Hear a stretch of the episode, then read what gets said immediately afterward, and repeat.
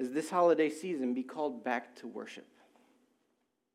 And I want to open us up in a, in a word of prayer, and then we'll get into the message. But Father God, I just want to thank you that you are here with us now. Lord, that we have so many things to be grateful for. God, that you saw us in the midst of our despair. You saw us in the midst of, of being lost. You saw us in a place where we were at our worst, and yet you still chose to love us. You still chose to die on the cross for us and forever changing our lives, forever giving us hope, forever giving us a Savior that will be there for us no matter what. So, God, I pray that as we as a church worship, Lord, that we really would make it about you and never about ourselves. And God, that this holiday season, as we remember who you are, what you've done, and everything, that we would be called to worship you. In Jesus' name we pray. Amen. So, we also have a study guide, so there is more to, to look at. You can get them on the back table or over here on the side table. Uh, this just gives you more chance to kind of study what we're talking about today. But can you guys believe that it is December? It is Christmas time. You know, if you would have said that about two weeks ago, about half the people out there in the population would kill you because it hasn't happened, to, or Thanksgiving hasn't happened yet. The other half would be like, "Yeah, it's Christmas time." So but it's, it's a really fun time of the season. It's just so much joy, so much happiness. And, you know, we can all think back to when we're, we were children and think about the joy and think about, well, maybe not here in Texas when you step outside and you smell that it's going to snow. I remember that in Pennsylvania when it was cold outside and you would walk outside and you just smelled the air, you knew it was about to snow and that you were not going to have school most likely the next day. So there was a lot to celebrate uh, when snow days came. But let me ask you guys this Have you ever kept a, or have you ever made a promise that you didn't keep? Anybody? No. no. Man, what is it what does it feel like or how do you see people typically react when you've made them a promise and you don't keep it?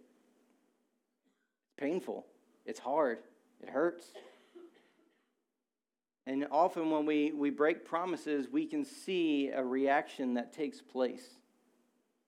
Or how do you feel when somebody has broken a promise to you? It doesn't feel good. Because that word promise is like, I'm going to do this. I promise that I do this. I'm going to move forward. There's nothing that's going to get in my way. So when that is broken, it hurts. But the great thing about our God is that when He makes a promise, there is no breaking that promise. When God promises you something, He will follow through and He will do it.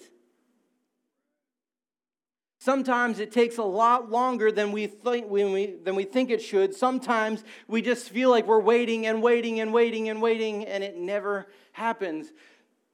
But if God said and that He promised it, it will happen. So let's look at a promise that God made to all of us and made to his people a really long time ago. Isaiah chapter 9, verse 6. For to us a child is born, to us a son is given, and the government shall be upon his shoulders, and his name shall be called Wonderful Counselor, Mighty God, Everlasting Father, Prince of Peace.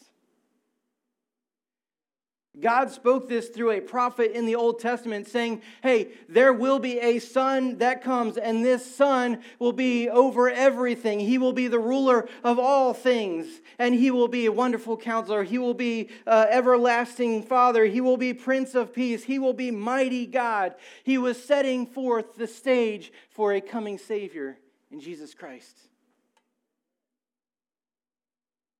Now, you can imagine that through the many prophecies and the many promises through the Old Testament, a lot of people that were God's people were just like, all right, when is this going to happen? I've been reading about this for a really long time.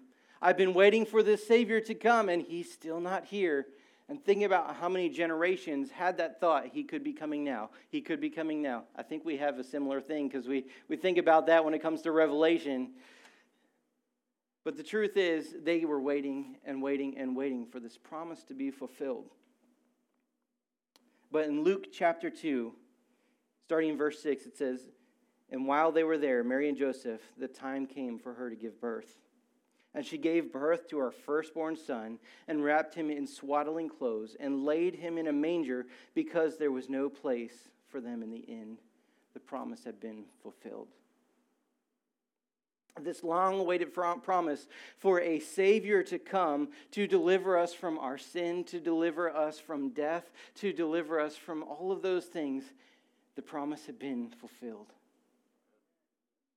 This is something that we should be celebrating. This is what this time of year brings us to remember. This is the joy of this season, knowing that a promise had been fulfilled for all of us.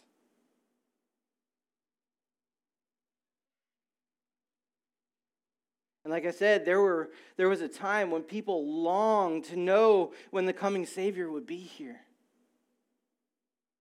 They longed for it waiting in anticipation for the Savior to come to deliver them from the fear of death, to deliver them from their sin and the weight of all of that they, that they struggled with.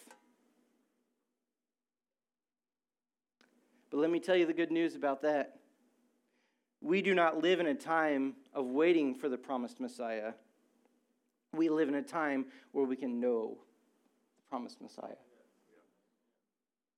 We live in a time where the prophecy has been fulfilled that the Savior of the world has come. He was born as a baby. He lived his life. He died on the cross. He raised again. We live in that time where we don't have to wait for it. He is already here we can know him. We can take the time each and every day to say, Jesus, I love you. Jesus, I thank you for what you did. Jesus, so much. You, I love you so much that I cannot wait to spend time with you. This is the time that we live in, and he is always there with us.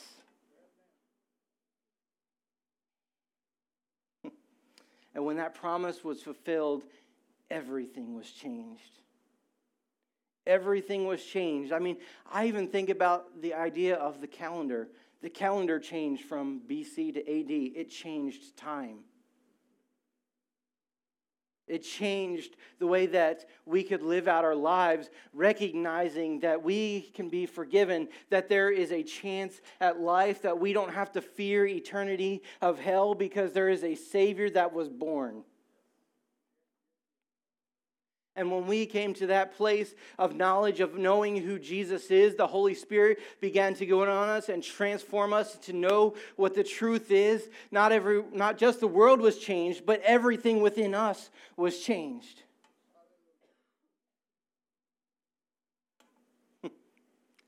this is a lot that we have to be thankful for and to step into worship about. This season is a reminder of that. So, why shouldn't we be called to worship? Matthew chapter 2. This is where we're going to be spending most of our, our time today. So, if you have your Bibles, you can turn to Matthew chapter 2, starting verse 1 says, Now after Jesus was born in Bethlehem of Judea, in the days of Herod the king, behold, wise men from the east came to Jerusalem, saying, Where is he who has been born king of the Jews? For we saw his star, and when it rose, and have, uh, when it rose and have come to worship him. So they saw that the star that was promised was rose in the sky, and they were seeking out the King of the Jews, the one that was promised, and they were ready to worship him.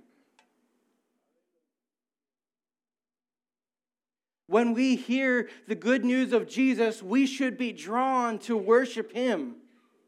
When we hear that message that our lives can be changed, we don't have to carry the weight of all of our former life. We don't have to have that on our shoulders. We don't have to worry about the sin that we make because we know that we are forgiven, and that should draw us to worship. The wise men heard of this king and they were like, We got to go find him. We got we saw the, the star, so we know that he's here. We have to go find Jesus. We have to go find this king so we can get there and worship our Savior, so we can meet him and know that everything has changed. This is how it is for us, right? When we come to know Jesus, maybe we've gone to church for a long time and, and we've heard the message over and over again, but there was nothing that ever really set in.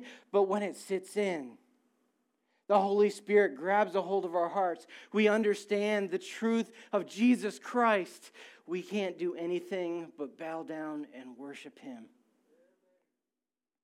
Recognizing all is washed away. All of our sins, all of our tarnish, all of the blackness that's within us, the blood of Jesus that shed over us has washed us white as snow.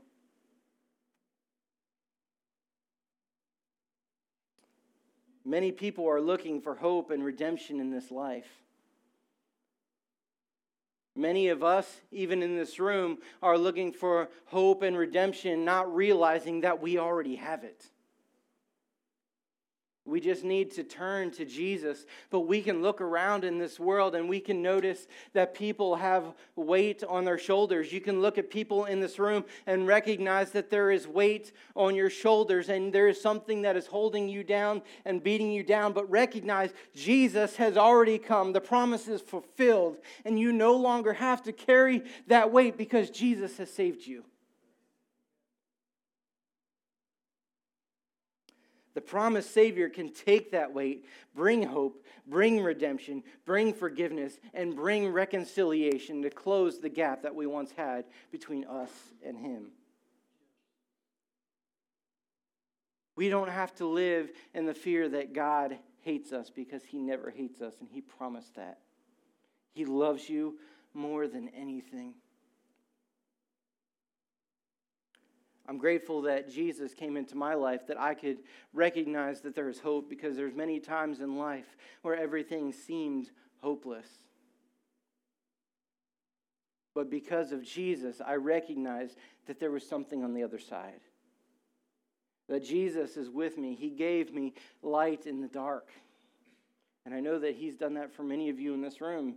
Maybe right now you're looking for that light. He is there. Keep looking.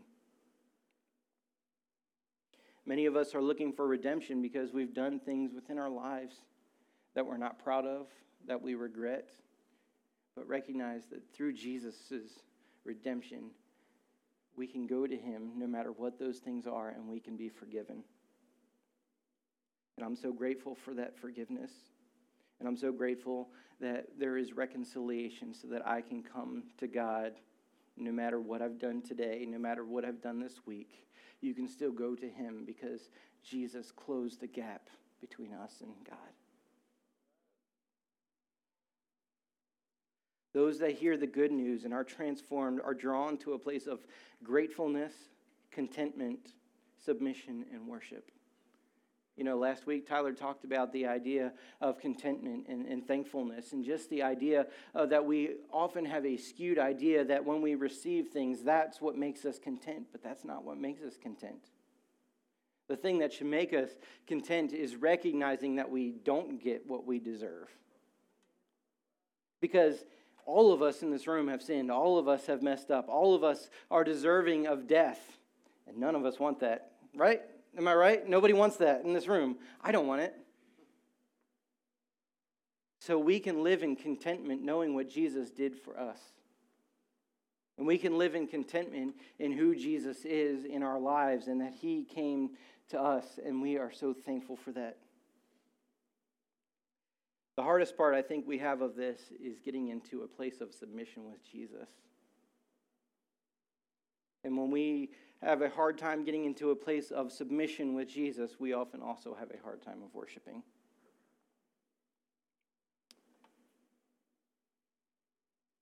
But let's take a look at Matthew chapter 2, verse 3. It says, When Herod the king heard this, he was troubled, and all Jerusalem with him.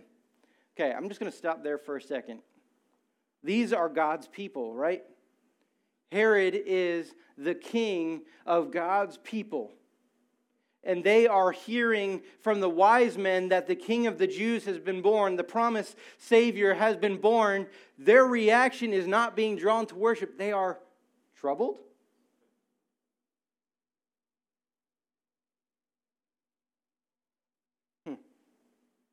And assembling all the chief priests and scribes of the people, he inquired of them where the Christ was to be born. The guy that was leading God's people didn't even know where Jesus was to be born at. They had been lost from God. They had been far from God. They lost where they came from. There are those that hear the good news of Jesus and are troubled by it, and that should trouble us as Christians. We should be troubled by the fact that there are people out there in this world that openly reject Jesus, that are troubled when they hear Jesus, that get angry when they hear about Jesus because we recognize that they're giving up forgiveness, they're giving up redemption, they're giving up eternal life with Jesus.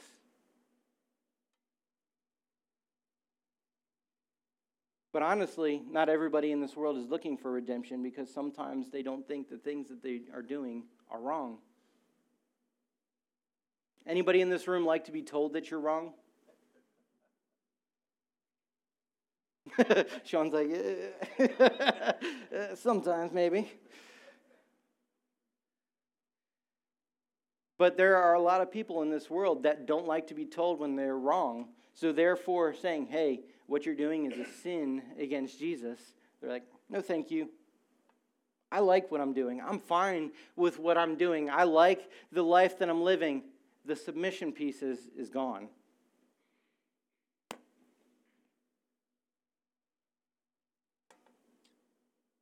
They have decided that the gospel is not good news. And that's really hard for us to understand, and that's really hard for us to accept because when we are sharing the gospel with others, we are doing it out of our hearts, out of love for Jesus, out of love for them, because we don't want them to have an eternity of, of, death. We don't want them to have an eternity in hell. So, this should trouble our hearts when there are people that are turning away from Jesus, that are turning down Jesus, turning down the promise that God gave for all people in this world. And the truth is, most of the time they're doing this is because they do not want to give up control of their lives.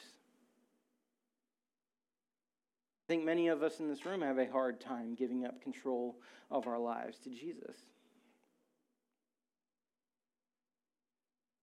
But our response in the midst of, of being troubled, in, the, in our response to when people reject the gospel, this is a time where we can step into a place of worship by getting on our knees, submitting ourselves to God, and praying for them. Because when we are going to God, when it's all about Him, when it's all about who He is, we should be on our knees praying for the lost. We should be on our knees praying for our families that have rejected who Jesus is, praying for our friends, praying for strangers, praying for people that, that we meet, that they find Jesus and can spend eternity with Him. We should be seeking Jesus on their behalf because if they don't want it, they need somebody that wants it for them.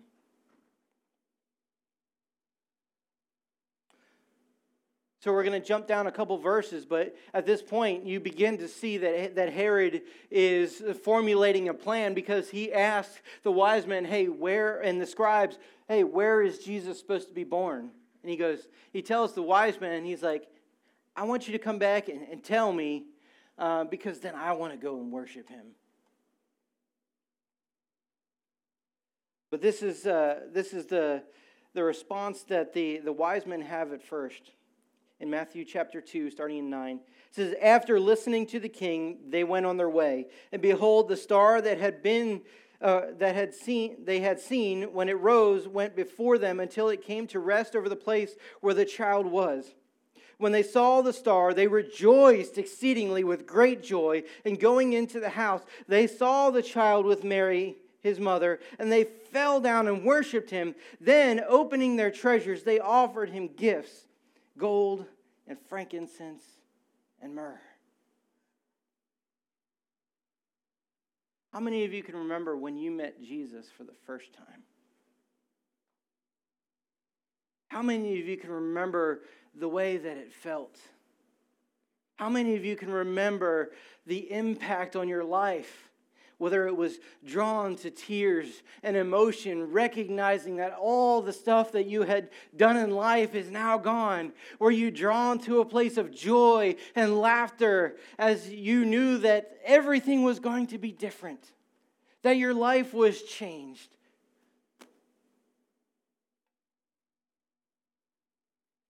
The wise men here, as they're meeting Jesus for the first time, it says that they were exceedingly joyful as they drew close. And as they got to him, they saw him as a baby and they bowed down and worshiped him and brought gifts and presented themselves to him.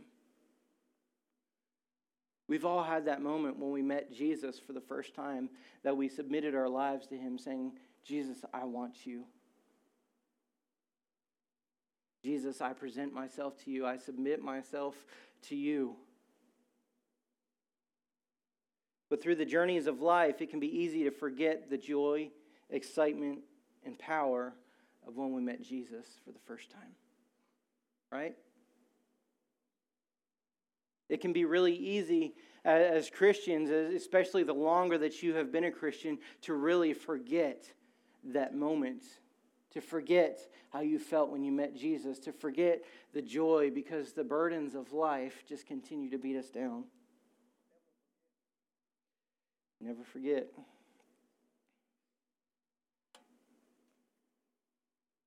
We can forget how to bow down and we can forget our reasons to worship. Sometimes we can come into church on a Sunday and we're just not feeling it. Again, it's about us. We're not feeling like we should worship. We're not feeling we, we should engage in worship. But again, it's, it's not about you, it's about Him. It's about what He's done. We got to begin to move beyond ourselves and our relationship with Jesus. We cannot forget why we should be worshiping Him.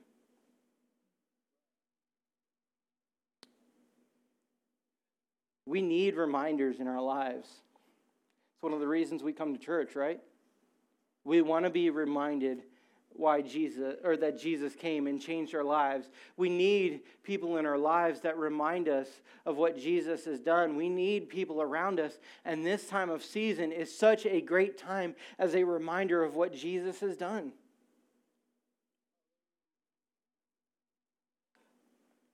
We need reminders to bring ourselves before the Lord.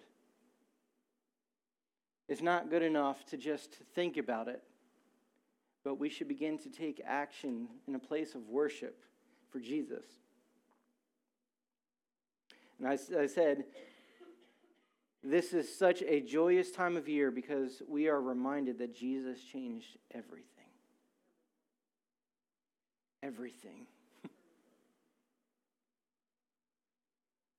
I want you to think about that just for a minute. Jesus changed everything in this world. Jesus changed everything that we could believe. He changed everything that we could do. He changed everything about us. What did Jesus change for you? Other than saying everything, you know?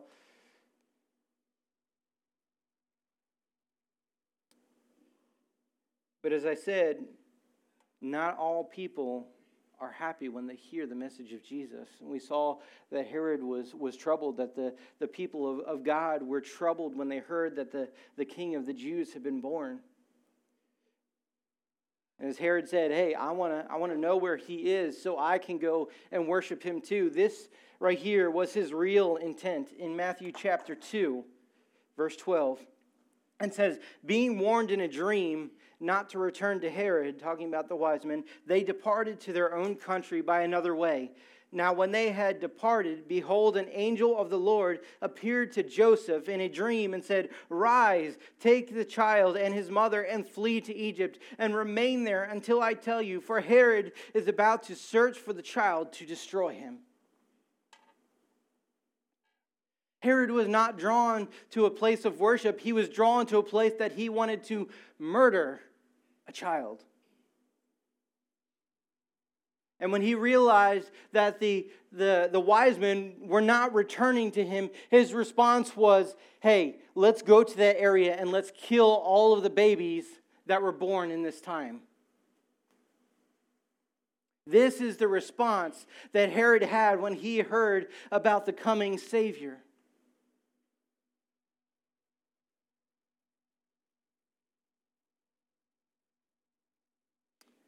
There are many people in life, in this world, that want to wipe out and erase Jesus. We see this on a continual basis. We see this in our, in our laws. We see this in our country. We see this around the world. We see this through persecution that when somebody in another country is found to be a Christian, that they're murdered. People are trying to wipe out Jesus. We see it in, in this holiday. Happy holidays. Don't say Merry Christmas. And just different ways that, that we see. We also see the idea of, of consumers taking over this holiday. All of the, the, the big businesses and everything point to the fact this holiday is about consumption and, and getting things and, and pulling away from who Jesus is. It's trying to make us forget what this season is all about.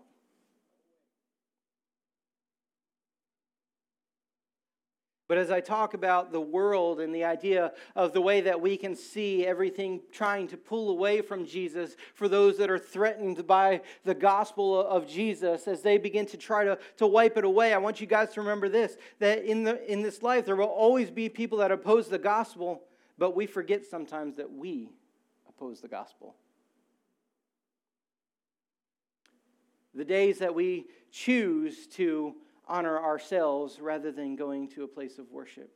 We oppose the gospel. When we decide to go against what the Word of God says, we oppose the gospel. When we choose not to share the gospel with other people, we're going against the gospel. Because most of the times we aren't doing those things or we, or we are doing those things because we're scared or because we're thinking of ourselves. We are often in a place of putting ourselves above Jesus, putting ourselves above God, and we are in opposition to the gospel. We see it in many things that Jesus has been pushed out and not even given a seat at the table. Even to the point that, you know, Jesus may be knocking on the door, but like, ah, you can stay out in the snow. We're good. I would rather not have you come into this situation. So therefore, I am going to, to push you out and I am not going to allow you to have a seat in my life. But even as we look at ourselves, we can see where we have done this too. We can look at our lives and say, maybe I, I worship Jesus at church, maybe I, I worship Jesus at home, but I don't worship Jesus when I go out. I don't worship Jesus at work. I don't worship Jesus at school. And there's plenty of times where we do not give Jesus a seat at the table in certain areas of our lives. There are those who feel threatened by Jesus and will do whatever it takes to remove him. Are there times in your life where you have removed Jesus? Are there points and times in your life where you're just saying, No, thank you, Jesus, I got this? This situation, I got, I, I got this. I don't, I don't need you here. I can handle it. When we're pushing out Jesus, that's what we're saying is, Jesus, I don't need you. I got this. This is what around the world, as they begin to try to wipe out Jesus and erase him out of things, Jesus, I got this. I don't, I don't need you. That sacrifice you made, nah, I'm good. This is what happens when we begin to step in a place of opposing the gospel, not giving Jesus a seat, is that we can slowly begin to remove him. And the problem is here is that many people live a life trying to fill an emptiness inside, and they will use addictions, they will use material things, they will use money, and they will use power, but that emptiness will never be filled. Because we are a people, the whole world, that are drawn to something. And we are in search of something, and that thing that we are longing for, that thing that we are searching for, is Jesus. And that is the only thing that can fill that emptiness.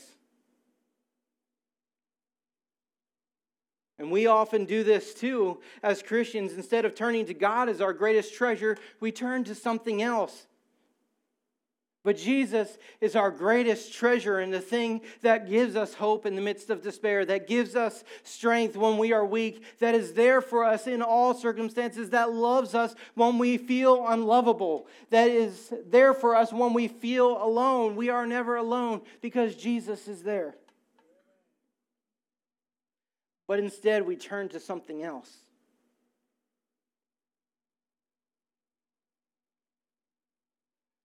We can intentionally or unintentionally become one of these people. But giving Jesus a seat at your table through times of worship and remembrance can prevent this. Jesus, I'm too tired today. I don't think I can spend any time in worship. Jesus, I'm too tired today. I'm not, I'm not saying doing this every now and then, but when it becomes a trend in your life, one day turns to two days, turns to three days, turns to four days, turns to a continual basis where, other than on Sundays or other times where you come here to church, that you are not allowing a place for Jesus. Sometimes, like I said, it's intentional because maybe you're angry at God. Maybe you're, you're grieved at God. Maybe something that didn't go the way that you thought it should go. So therefore, you begin to phase Jesus out because you're, you're angry at him. You're upset at him. You have a grievance with God. Or maybe it's just an unintentional thing because life is busy. I think we can all say in this room that life is busy. And it's easy to push out Jesus.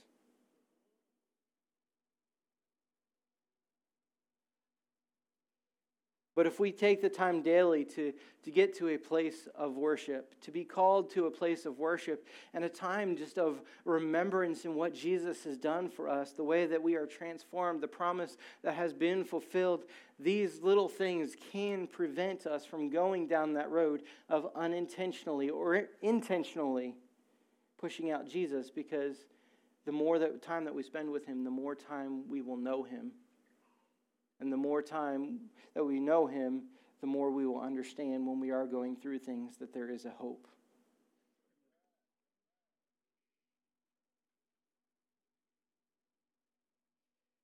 My final point is daily choosing to give our lives over to Jesus is the greatest act of worship we can do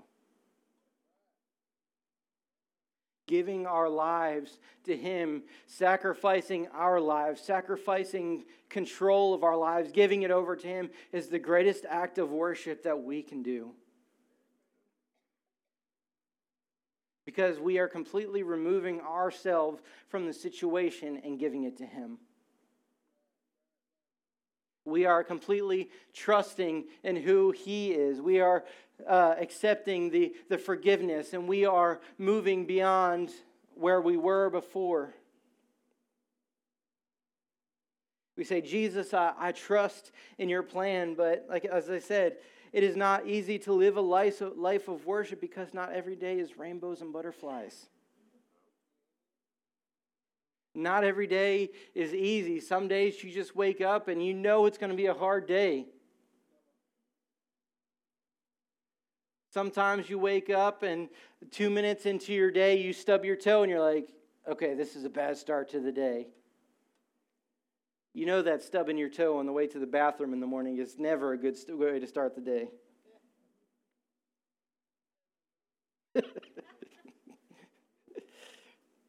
And it is easy to become a person that slowly begins to erase Jesus out of our lives as we put other things as a priority. It's easy to look around, to put our uh, job as a priority, to put our schoolwork as a priority, to put all of these things as a priority over Jesus because it's something that's directly in front of us. But imagine if we would put Jesus directly in front of us every day, the priority that we would begin to put on him. In the hard times, we have hope, and those that know Jesus know that he can bear the weight of our troubles. If you have a new trouble every day, Jesus can take it. Don't allow that to be the thing that distracts you from worshiping him. Yes. Thank Him for it. Thank Him that He can take it away. Thank Him that He can be there to walk with you through it.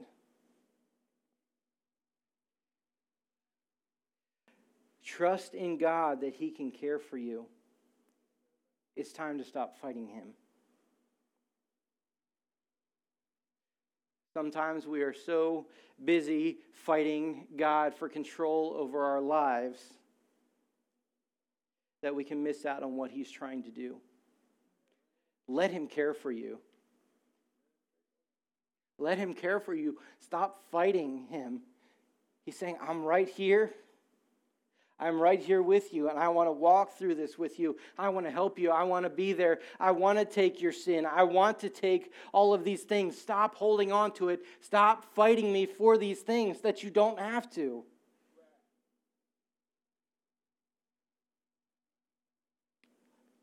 You know, we've talking, been talking about control, that we uh, take control of our lives all morning. And I want to close out with, with this verse, and I want to welcome the, the band to come back up.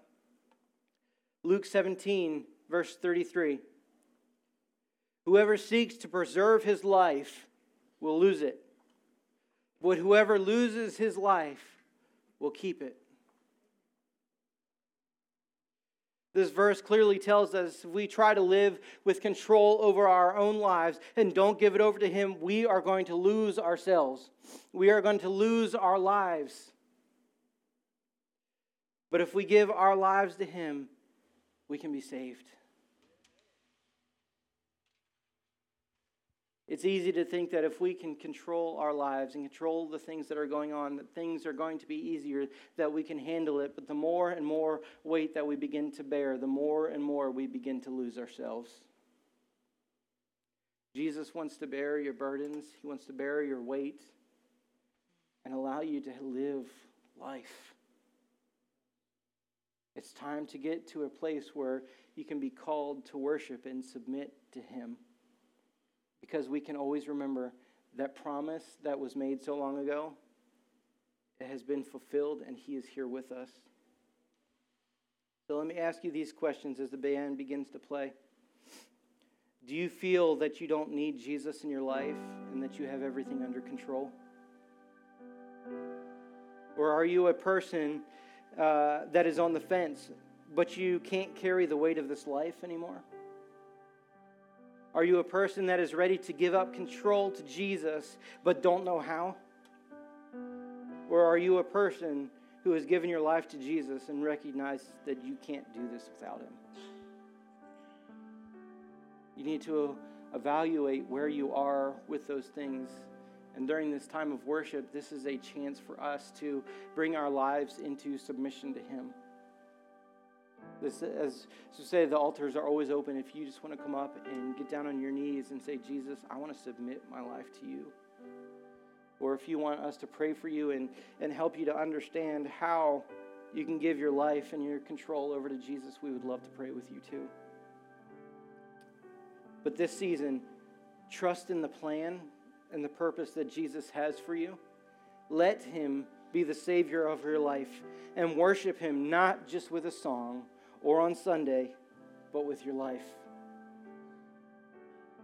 Make your life about Him and not yourself. Father God, I want to thank you that we can live in this time of, of knowing that you are here, that you uh, have fulfilled that promise.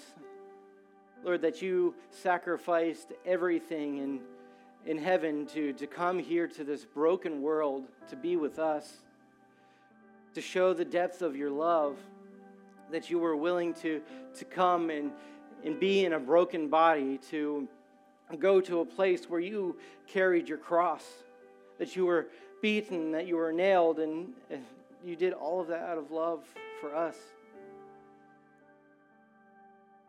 God, in that act, you gave up control of your life and put it in the hands of people that did nothing but hurt and destroy you. So, God, I pray that we can follow that example of your Son and give up our lives, give up control to you, and recognize that we will not be treated the way that your Son was when he gave himself for us. So, God, I pray that we would stop fighting you, but Lord, that we would give everything over to you, recognizing you as our Lord and Savior and the King of our lives. God, I pray that we would be drawn to a place of worship in you. God, we thank you so much. We love you. Amen.